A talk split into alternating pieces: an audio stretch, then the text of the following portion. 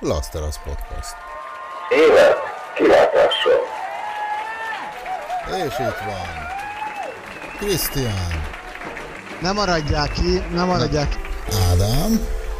Én olyan boldog vagyok, hogy hallak titeket. Jó, hát Gabriel. Én elvinném egy kicsit ilyen funkisra, de, én, de ez azért, mert én vagyok, de alva... És Peti. Ez már egy instant katasztrófa ez meg. De jó. De hát, ha érdekes lesz a műsor. És, és akkor maradhatsz fel.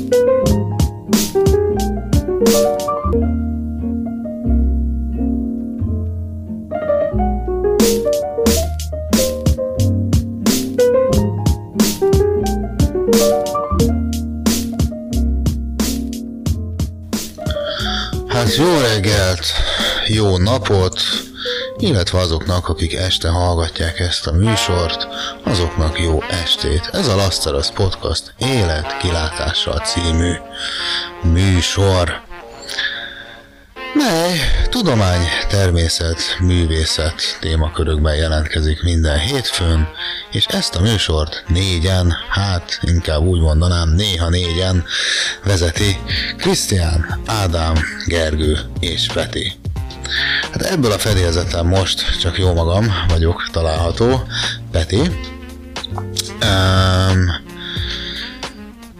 azért ez nem egy ennyire magányos műfaj, de hát most mégis arra kényszerülök így szép 2021 pünkösdi hétfőjén, hogy egyedül vezényeljem le a mai show-t, amelyet hát szerintem annyira nem is fogok bőlére ereszteni, mert van nekem egy remek zenei összeállításom, amit ö, szerintem meg fogok ismertetni veletek. Ezt a Jazz Hop Café ö, SoundCloud oldalán találtam, Study Beats Mix ez neki a neve, úgyhogy szerintem ezzel foglak én elsősorban megismertetni titeket, úgyhogy ez egy kicsit ilyen zenésebb adás lesz.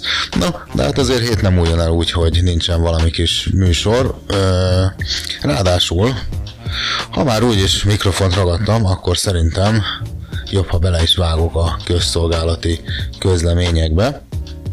Azt azért lehet tudni, hogy ezen a Laszteras Podcast nevű csatornán ugye több műsor is elérhető, hogy egyet említsek, de hát mondjuk még meg fogok említeni másik kettőt is, de hogy egyet említsek, ott van például Hiroshima, DJ, Bulldozer, Félisten, Mix by Hiroshima című műsora, melyet minden pénteken érhettek el. Ezek általában olyan 40-60 perces mixek, mindenféle stílusban. Legyen az reggae, jazz, hip-hop, progressive house, stb. stb.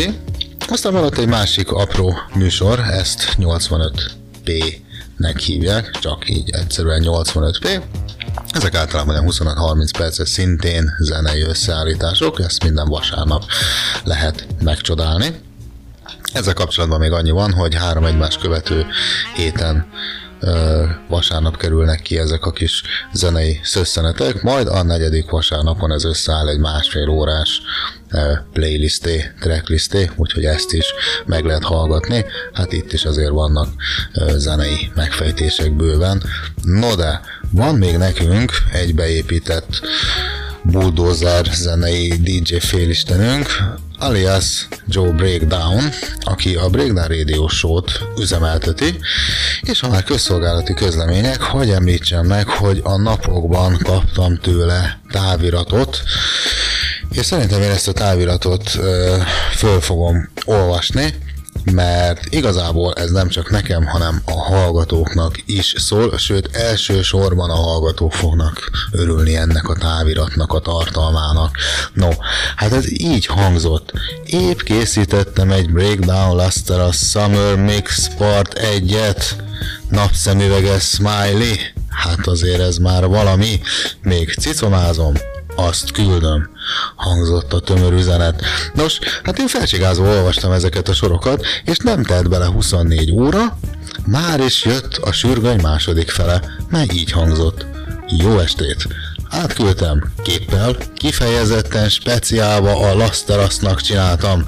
Mosolygós fej, Summer Mix, ezért kérlek valamikor júniusban rak ki, de addig te élvezheted az ütemeket. Nem, nem funk, ez lendületesebb. Hejha! No, hát itt lettem igazán izgatott, azonnal megnéztem az én elektronikus postafiok küldemény fogadó szekció berendezésemet, alias Gmail, és hát nem, nem hazudott a távirat. Joe Breakdown szavatartó ember. Ez itt bizonyosodott be elsősorban, ugyanis én már meghallgattam ezt a Summer Mixet, melyet felhívásnak eleget téve júniusban fogok közreadni, hát ami gyakorlatilag egy ö, hétre van, úgyhogy ezen a kedden, kedves barátaim, Hallgató pajtások, ne türelmetlenkedjetek, még nem ez a Summer Mix part egy fog kikerülni Joe Breakdown-tól, még nem lehet tudni, hogy mi fog kikerülni Joe Breakdown-tól, de holnapra kiderítem azt is, illetve magatok is megvizsgálhatjátok. Viszont a következő kedden, azaz június Na, nyitok egy kalendáriumot, azaz június legelső napján már ti is örvendezve hallhatjátok majd ezt a Laster a Summer Mixet, mert Joe Breakdown speciálba exkluzívan kizárólag csak a ti szórakoztatásotokra készített el. Én már hallottam, nem is egyszer, nem is kétszer, négyszer azért nem, de háromszor, háromszor én ezt már meghallgattam, ez egy olyan kis 60 perces zenei összeállítás, no de én erről többet nem fogok elárulni, mert igazából ez a kis mixecske, ez bizony önmagáért beszél. Úgyhogy Mindenki hegyezze a fülét június első kedén, ugyanis akkor a Lasteras Podcast csatornáján debütál a nyári zenei koktél, úgyhogy mindenki, mindenki vésse ezt a dátumot a kalendáriumba, és ne ceruzával, hanem tollal, abból is, ha lehet, akkor filcer és pirossal, vagy a Google kalendárium, vagy bármilyen naptár szolgáltatási eszköz, applikáció, program rengetegbe be lehet ezt vésni, hogy véletlenül se felejtsétek el. No, Hát a közszolgálati közleményekről röviden ennyit. És mivel említettem, hogy nem akarom azért túlságosan bőlére engedni a szavak szintjén ezt az adást, ezért inkább arra gondoltam, hogy mesélek nektek azért mégiscsak valamit, illetve valamiről. Hát elsősorban miről mesél ilyenkor az egyszerű műsor készítő, akinek aránylag kevés ötlete, de nagy lelkesedése van, hát mesélek egy kicsit magamról. De nem is teljesen magamról, inkább arról, hogy Hát igazából nem teljesen mostanában, mert mostanában kicsit kevés a, a szabadidőm, de volt az életemnek nemrég egy olyan időszaka, úgy is mond szabadság időszaka, amikor volt alkalmam egy sétát tenni a városban, Hát a városban, na de melyik város? Ez, ez Budapest városa, kedves hallgatópajtások. Bizony Budapest városában, azok közül is a második, illetőleg harmadik kerület vonzás körzetében, úgyis, mint a Zsigmond tér környékén sétálgattam én, kalandoztam, és hát nem tudom, hogy ki hogy van vele, de én azért szoktam nézegetni az utcatáblákat, hát egyrészt azért, hogy még ne tévedjek el, és nagyjából legyen ö, némi halvány fogalmam arról, hogy éppen merre járok ebben a városban. Illetve hát én nem vagyok egy tájékozódási bajnok, én térképpel is eltévedek, no de az utcatáblákat én nagyon szívesen szoktam olvasgatni, mert csak azért is, mert annyi érdekes ö, utcanév van Budapesten, és az érdekesebbeket mostanában felvettem azt a szokást, hogy az érdekesebbeket le is fotózom, és itt-ott egy picit utána járok, hogy mégis kiről, miről neveztek el utcákat egy fél másodperc. Türelem? No, a technikai szerintem már túl is vagyunk, illetve a malware megoldásán. És legutóbbi kalandozásom során, hát nyugodtan tegye fel a kezét egyébként, akit szintén érdekel ez a téma, mert most bevallom azt, hogy nekem volt egy olyan ötletem, hogy erre akár még egy saját podcastot is indítanék, mert van annyira érdekes és bőséges a téma, hogy a magyar, hát mondjuk a magamból indulok ki, akkor elsősorban itt a budapesti utcanév táblákon szereplő személy, helység, de mindenféle tulajdon ö, neveknek megpróbálok egy kicsit utána járni. Jó, hát mondjuk nem a legegyértelműebbeknek, tehát most nem a Móricz Zsigmond körtére gondolok, meg mondjuk ö, vajon a Bajcsi Zsilinszki út miről kaphatta a nevét, tehát mondjuk inkább ö, gondolok itt olyanokra, mint például a Mecenzéf utca. No, hát nyugodtan tegye fel a kezét, még ha villamoson is utazik, mondjuk azért akkor kapaszkodjon, hogy tudja el valaki, hogy mi az a Mecenzéf utca, vagy miről kapta a nevét a Mecenzéf utca. Na hát ezen én is elgondolkoztam nagyon nyomban, borangolásom során, de egyébként nem is kellett messzire mennem, még a Google-ig se kellett elmennem ahhoz, hogy kitaláljam, illetve megtudjam, hogy egész pontosan mi is az a Mecenzéf utca, ugyanis a Mecenzéf utca büszke népe minden reggel, hát már akinek arra néz az ablaka, egy, hát egyrészt egy gyönyörű hegyi panorámára, nyithatja ki ö, szemét, de amikor elhúzzák a függönyt, valami mást is láthatnak, hiszen az út túloldalán, mielőtt a gyönyörű panoráma kezdődik, és egy ilyen kis, hát ilyen erdős, lejtős terület, azt a, tehát a házakat és ezt az erdős, rejtős területet egy, hát egy ilyen tyúkhálós, vagy hogy hívják ezt, ilyen, ilyen csirkehálós drótkerítés választja el, hogy azért mégiscsak a nagy panoráma nézegetés közben valaki bele megázoljon a szakadékba. No de ezen a kerítésen, drótkerítésen helyet kap, képzeljétek el, egy tábla. No, hát én elmondanám, hogy mi áll ezen a táblán, hiszen nagyon tanulságos.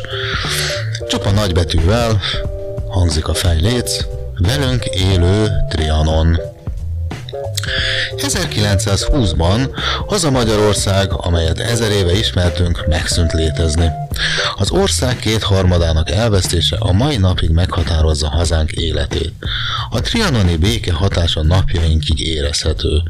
Az elmúlt száz évben közterek sokaságát nevezték el a történelmi Magyarországhoz tartozó településekről és tájegységekről országszerte és Budán is.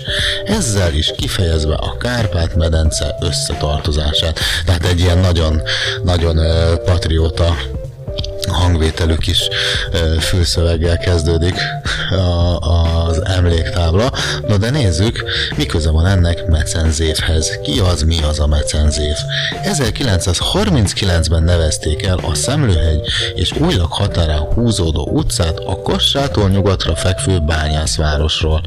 Hoppácska, bányászváros volt ez Kassában. Hát jó, nem Kassában, most mondja, hogy attól nyugatra, de oké, okay, Kassa közelében. Egyébként megnéztem, ez a falucska még ma is létezik, és hát egy kicsit több mint 4300 főt ö, számlál a település lakossága. Ö, még azt írta, hogy általában 9 fok van, 95%-os a páratartalom, és általában nyugati szél fúj. No de vissza a táblához. A tatárjárás után negyedik Béla hívására érkeztek az országba a települést megalapító elzászi és tájerbányászok. Hát ugye Elzász és Stájer, tehát mondjuk a mai Franciaország és Ausztria területéről érkező vidám, fütyűrésző, bányász emberek népesítették be. A felvidéki város aranykorát a 15. és 16. században élte, a 17. századi háborúk és járványok pusztítását nehezen heverte ki. A bányászat mellett a vasérc feldolgozásával is foglalkozok, foglalkoztak, az itt élők a 19. század elején közel fél ezer ez 500 jelent. Kovács dolgozott itt. Gondolom inkább a mesterségük, mint sem a vezeték nevük lehetett Kovács, bár az se lenne meglepő. A trianoni béke idején lakóinak több mint 80%-a német nemzetiségű volt, a település Csehszlovákia része lett. Nem, ott azért verte a sors ráadásul ezt a kis falut, szóval már ahhoz képest, hogy egy, egy város relatív statikus mozgást végez, hogyha pusztán földrajzi szempontból nézzük, ha csak nincsen éppen alta, alatta mondjuk földrengés, vagy valamilyen tektonikus lemezmozgás, akkor általában egy város nem megy sehova. Na most hát azért itt mondjuk volt, volt Magyarország területéről, nem tudom, hogy Csehszlovákiába áthelyezni magadat, hát az se volt egy életbiztosítás, de most azért aki akarja Csehszlovák fiatalabb hallgatóiknak javaslom, hogy meg se próbálják megkeresni Csehszlovákiát, ha csak nagyon, egy nagyon nem régi kiadású atlaszban teszik ezt, a Csehszlovákia nevével se nagyon fognak itt találkozni. Illetve még van egy picin kis szöveg a táblán, a nemzeti traumáink okozta sebeket csak közösen tudjuk feldolgozni és begyógyítani, ezért a második kerület önkormányzata köztéri táblákkal emlékezik meg a trianoni béke századik évfordulóján az elszakított területekről. Hát nem, kár, kár, nincs dátum, de igazából mondjuk maga a tábla, Hát ez nem egy márványtábla, ez egy ilyen műanyag tábla, ami egyébként csak úgy mondom, hogy egy ilyen kötege, műanyag kötegelővel van arról fölül felrögzítve erre a tyúkhálóra, tehát nagyon illusztris, de egyébként nem néz ki rosszul, tehát uh, én ebből úgy vélem, hogy második, a második kerület még mindig harcolt Trianon ellen, no de nem baj, mindenki az ellen harcol, ami ellen neki hát nem tudom, ami ellen akar, úgyhogy hát köszönjük meg szépen a második kerületnek, hogy kirakta ezt a táblát, illetve hát ilyen szépen nevezte el ezt az utcát. No, hát azért barangolásaim egyébként itt még nem értek véget.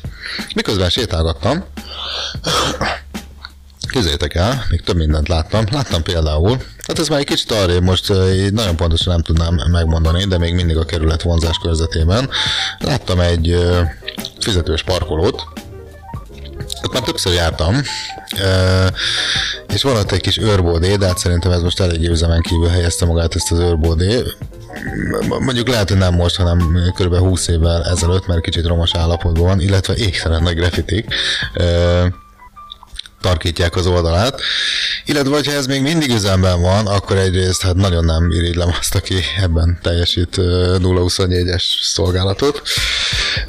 Másrészt pedig nem lehet a hónap dolgozója, mert hogyha ezt így összegrafitizték, miközben ő ott próbált ügyelni a rendre, akkor, akkor ez nem, nem a legjobb munkaerőre val. No, de egyébként a graffitinél, amire én felfigyeltem, most már többször is, úgyhogy most már el is fényképeztem. Van ott egy felirat, képzeljétek el, és ez a felirat nem mond más, mint sem. Hát igazából van, van, van egy ilyen, hát ez a nagyon szokásos graffiti, ami nem tudod megmondani, hogy mi valószínűleg ilyen betűk, de, de kicsit ilyen, ilyen lufi style-ban kiírva valami nagyon fontos, gondolom a gangnek a neve, és én arra gondolnék, hogy itt aláírásként szerepel a három alkotó, legalábbis én erre gyanakszom, hogy itt három alkotó lehet, ugyanis aláírta ezt Spenót, Mexikó és Kamu. Na most, amikor az ember rádió, kész, rádió műsor készítésére adja a fejét, akkor elgondolkozik, hogy milyen jó lenne mondjuk álneveken tenni ezt, illetve hát ilyenkor műsorkészítők előtt két út áll, hogy vagy az igazi nevén, vagy esetleg valamilyen művész néven készíti ezt. Én nagy rajongója vagyok a művész neveknek, magam is használok egyet, ugye ez a 85p, amilyen név alatt szerkeztem a kis zenei összeállításaimat.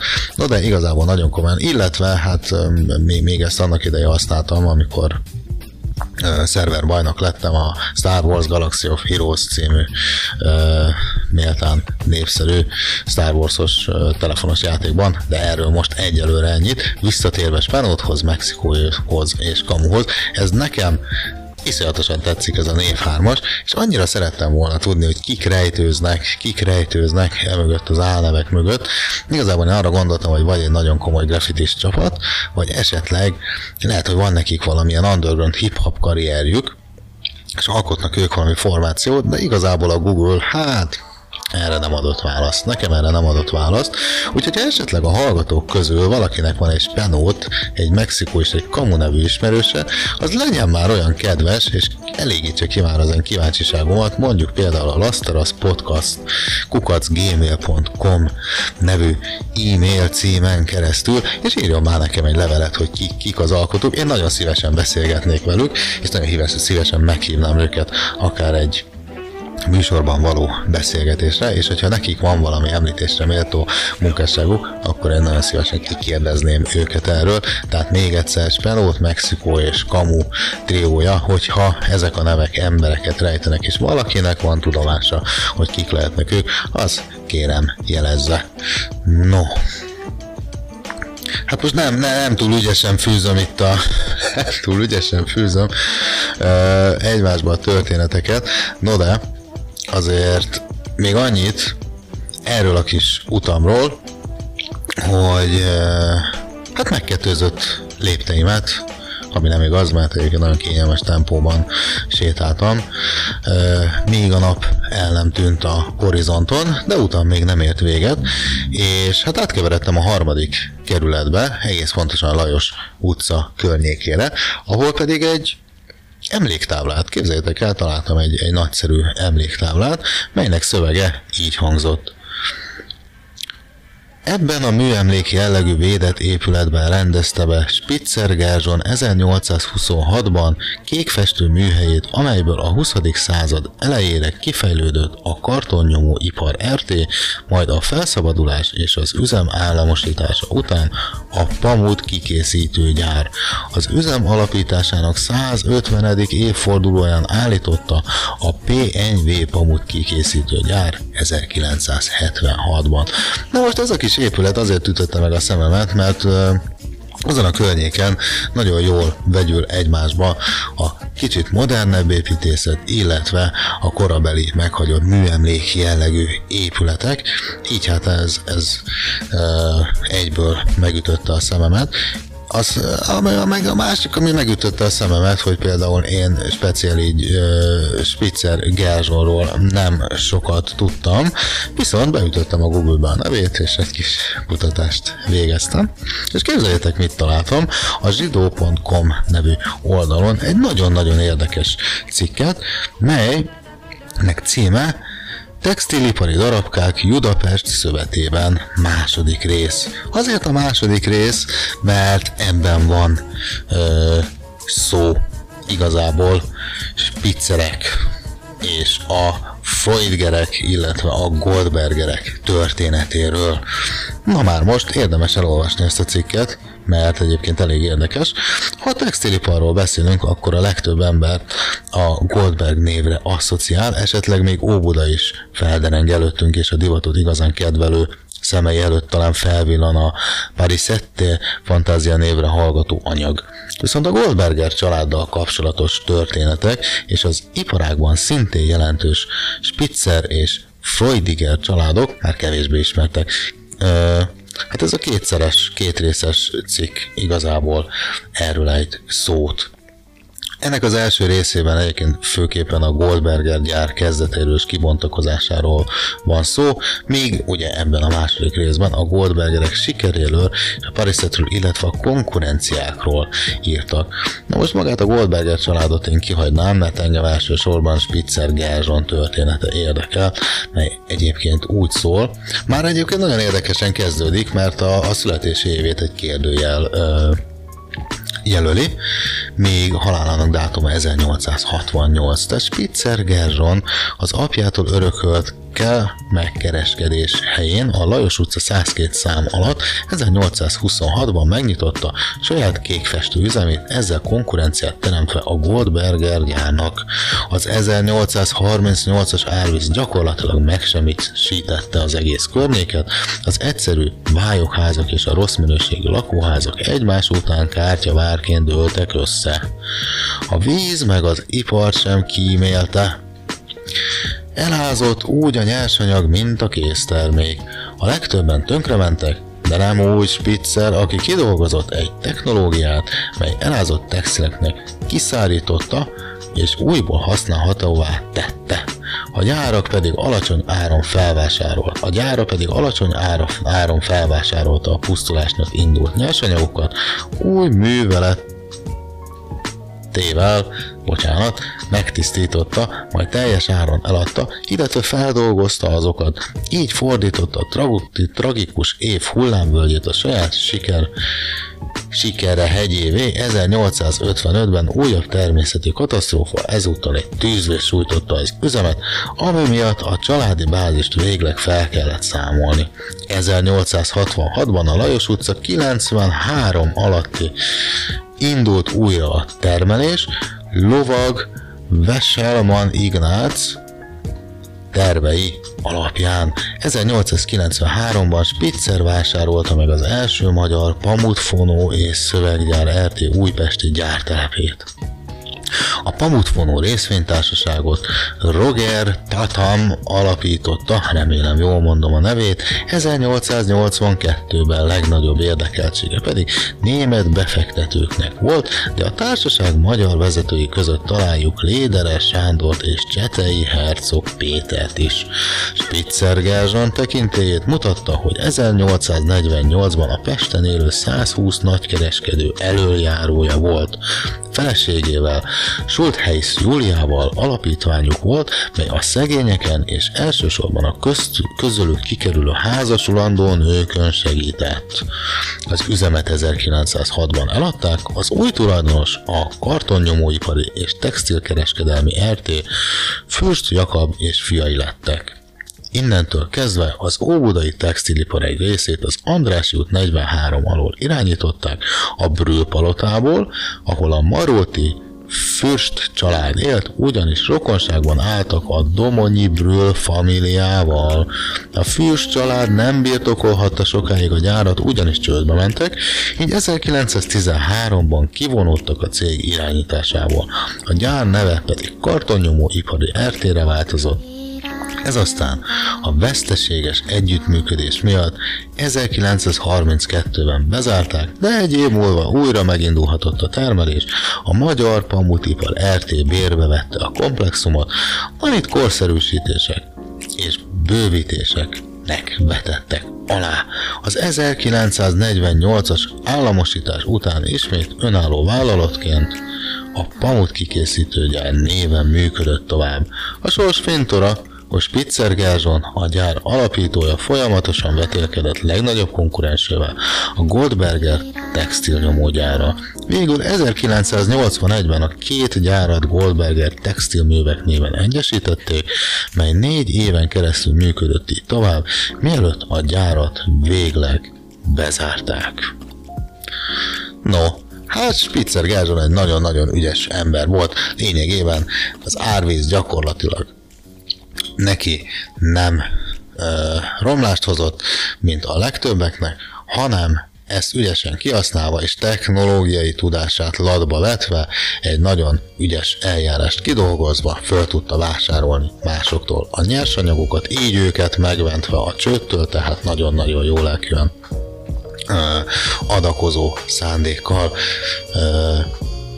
sikerült egyrészt másokon segítenie, és hát ugye azért, mint hallhattuk, saját magán is, tehát ő gyakorlatilag egy vert helyzetben is a győzelem lehetőségét kereste, és meg is találta, így lett gyakorlatilag legnagyobb konkurenciája az egyik, hát már-már szinten addigra monopól helyzetbe kerülő másik textilgyárosnak, és éveken keresztül kihozták gyakorlatilag ezt a csatát döntetlenre, majd a végén még egyesültek is, hát mielőtt, hogy az egész kocserát vezettek úgy, hogy volt, no de hát ez egy nagyon gyönyörű történet. Hát gyerekek, ha nyitott szemmel jártok Budapest utcáin, ilyen nagyszerű ö, történeteket tudtok meg már hogyha egy kicsit még utána is néztek.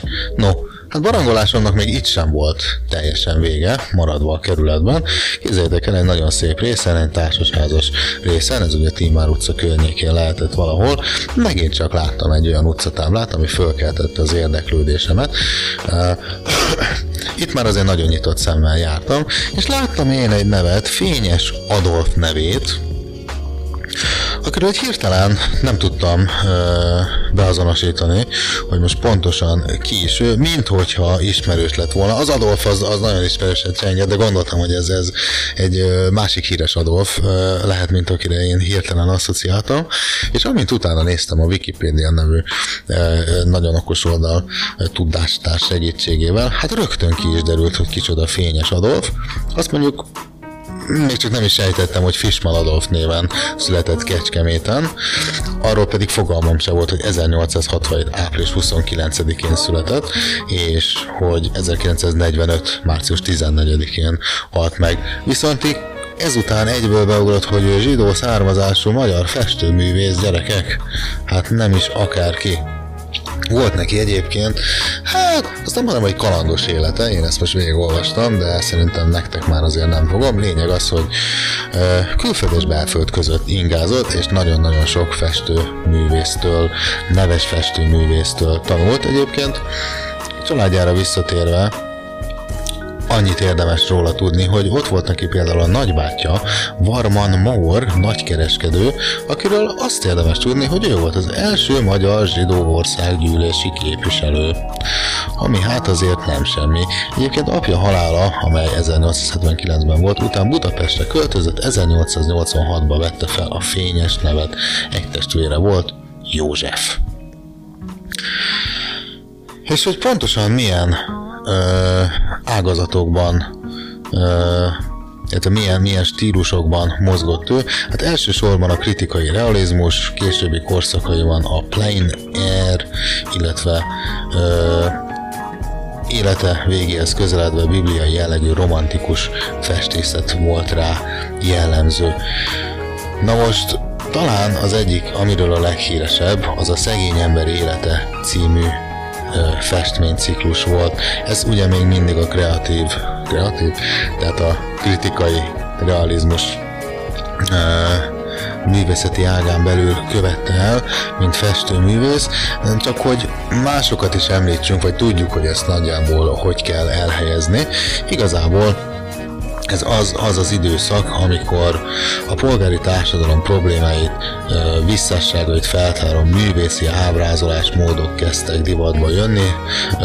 Ennek egyébként a legkifejezőbb fő műfaja a regény volt, csak hogy párat említsünk a szerzők közül mondjuk Balzac, Stendhal, Gogol, Tolstoy és mások, tehát ők ugye alapvetően írók, na most ezt a, ezt a fajta vonalat jelenítette meg művészetében Fényes Adolf is.